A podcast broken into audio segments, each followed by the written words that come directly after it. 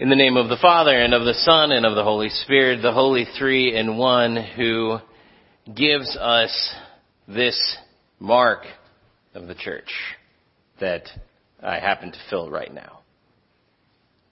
Dear brothers and sisters in Christ, in 1989 there was a great movie um, there are probably several great movies, but the movie that I'm specifically referring to is Indiana Jones and the Last Crusade.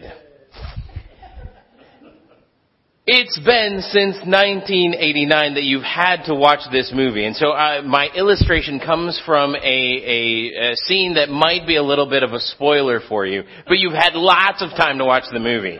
So I, I am doing this with no regrets.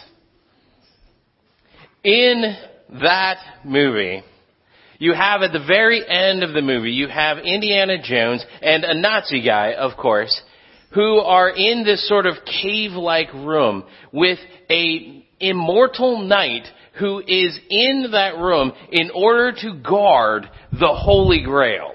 Now the Holy Grail is the chalice that Jesus uses at the Last Supper according to this legend. And according to the sort of expanded legend that Indiana Jones has been working with, if you drink from this holy grail, then you will have eternal life. You'll be immortal. And of course, that's why the Nazi guy is looking for it. Because he wants to live forever. And he wants to make sure that his life continues on. And so they're, they're, here they are in the midst of this cave room, and what you see in the midst of this cave room are all sorts of different chalices, that one of them might be the Holy Grail. But here's the catch. One of them is the Holy Grail, and if you drink from the Holy Grail, your life will be extended out for all time. You will be immortal. Your aging will stop. But if you drink from the wrong one, your aging will speed up dramatically. And you will turn into a skeleton before the eyes of everybody else in the room. Well, so the Nazi guy looks around and he tries to choose a chalice. And he chooses this ornate, fancy gold chalice with jewels on it. And he says, this, this has to be the one. In fact, his assistant says, this is the one. And so he looks at it and he says, I never imagined it would be so beautiful. And he takes a drink. And he begins to age at an amazing rate. And he turns into a skeleton right before your eyes. And you go, oh, that wasn't the right one. And even the immortal knight who is there, who is called the Grail Knight, he looks at that guy and he says, he chose poorly.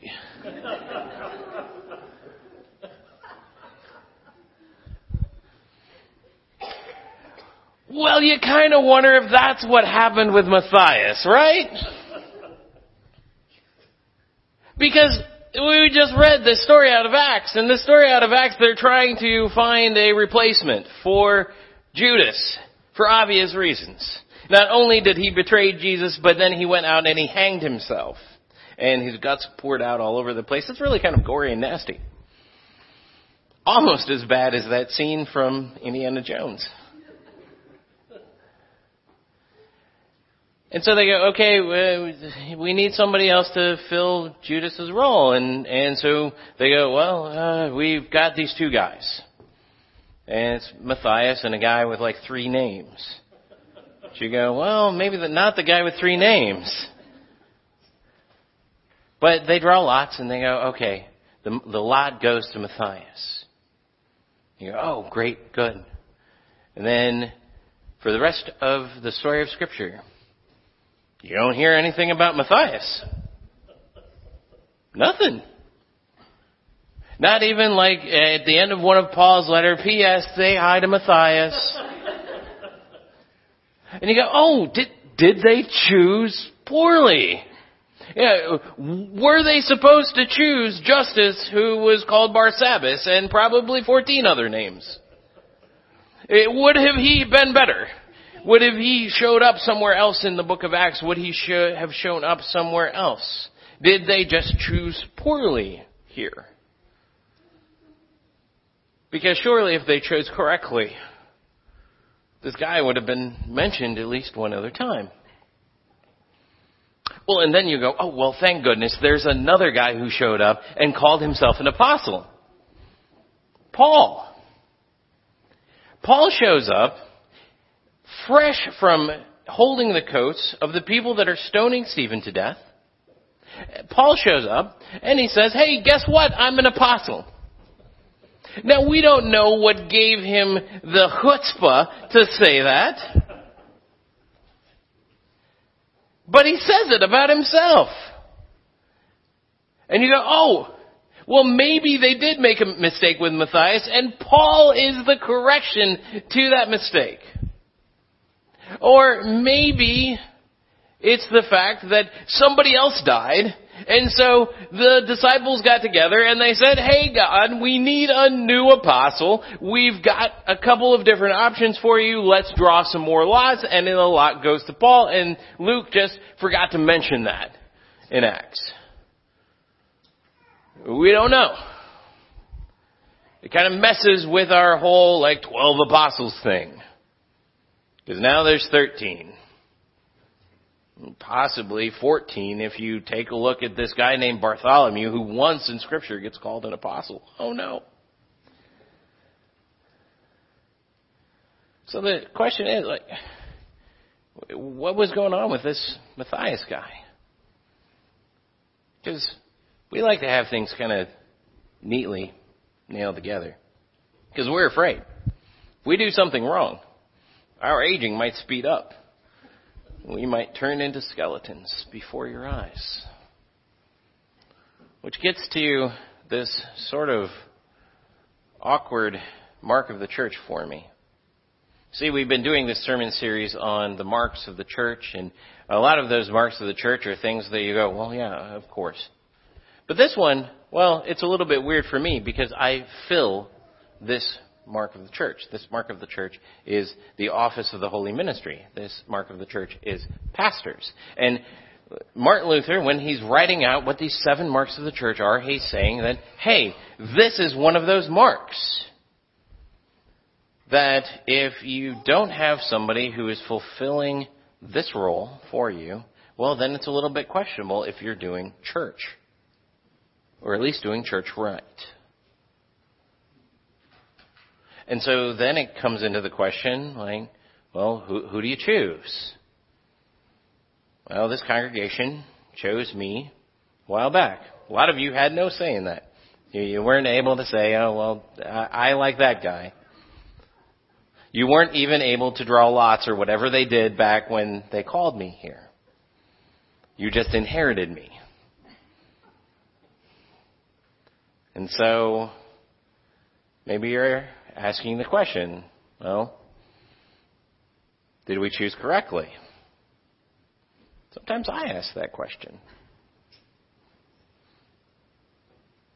Legit. Sometimes I go, God, wh- why me? Because I, I've got my faults. I've got my things that I don't do well. Got my things that I don't like to do. I've Got my things that are my little idiosyncrasies. And a lot of times I look at those things and I go, golly, God, couldn't have you chosen Barsabbas? I mean, maybe he would have served this place better. But the reality is that the reason that God chooses pastors isn't necessarily because of the personality. I mean, even what I'm wearing is supposed to get that across to you. That this thing, This thing is supposed to make me look like every other pastor in the world, which it kind of does. If I walk through the airport with this thing on later on today when I'm going to Guatemala, people will be freaked out because they'll look at me and they'll go, oh. And a couple people will smile. And this thing, this stole, this alb, this white thing that I wear, they're all supposed to cover me up. They're actually supposed to make me blend in with the altar, sort of. So that's the reason that I blend in with the colors here. It's like camouflage.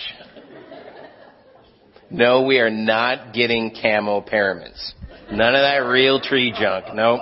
I know that Pentecost is green. We're just not going there. But there are things about me that are particular to me. And I've got my own personality. Like I said, I've got my own idiosyncrasies. It's sort of like this.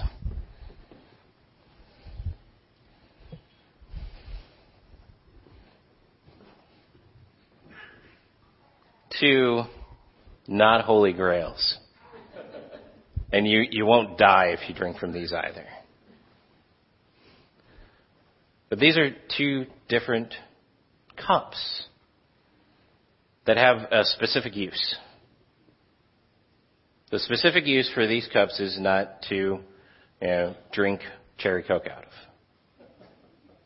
Specific use for these cups is to use in communion. They're different. Maybe you like one over the other. They each have different stories too. This one belonged to my dad when he was on vicarage. He brought it back and he said, Jay, I don't need this anymore. You want to have it? I went, yeah.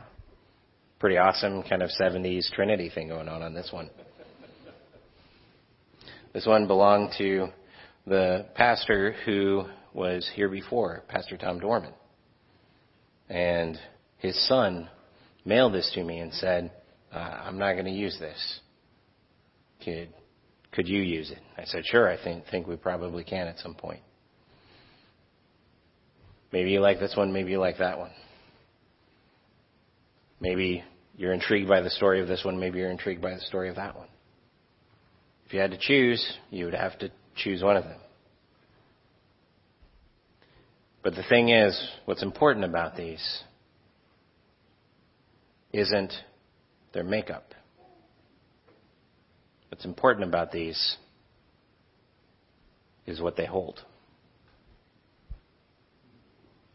What they hold is we recognize in communion the body, uh, the blood of our Lord Jesus Christ. That's what's important about pastors. It would be really hard for us to have communion without one of these. I don't know what I'd do. Maybe put it in a bowl and flick it at you.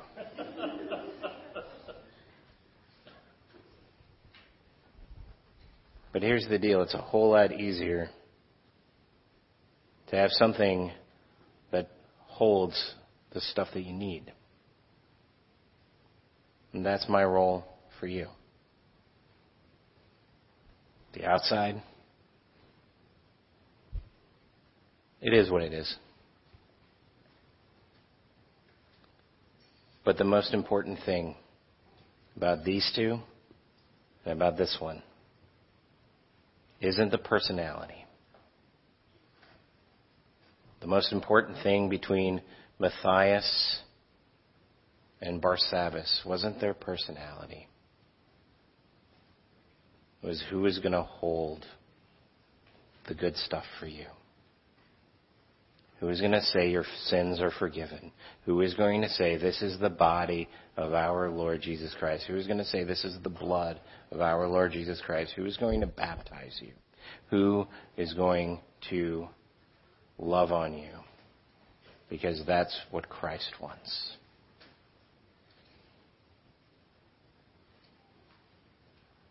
That's what the office of the pastoral ministry is all about. is about a few of us that God has said,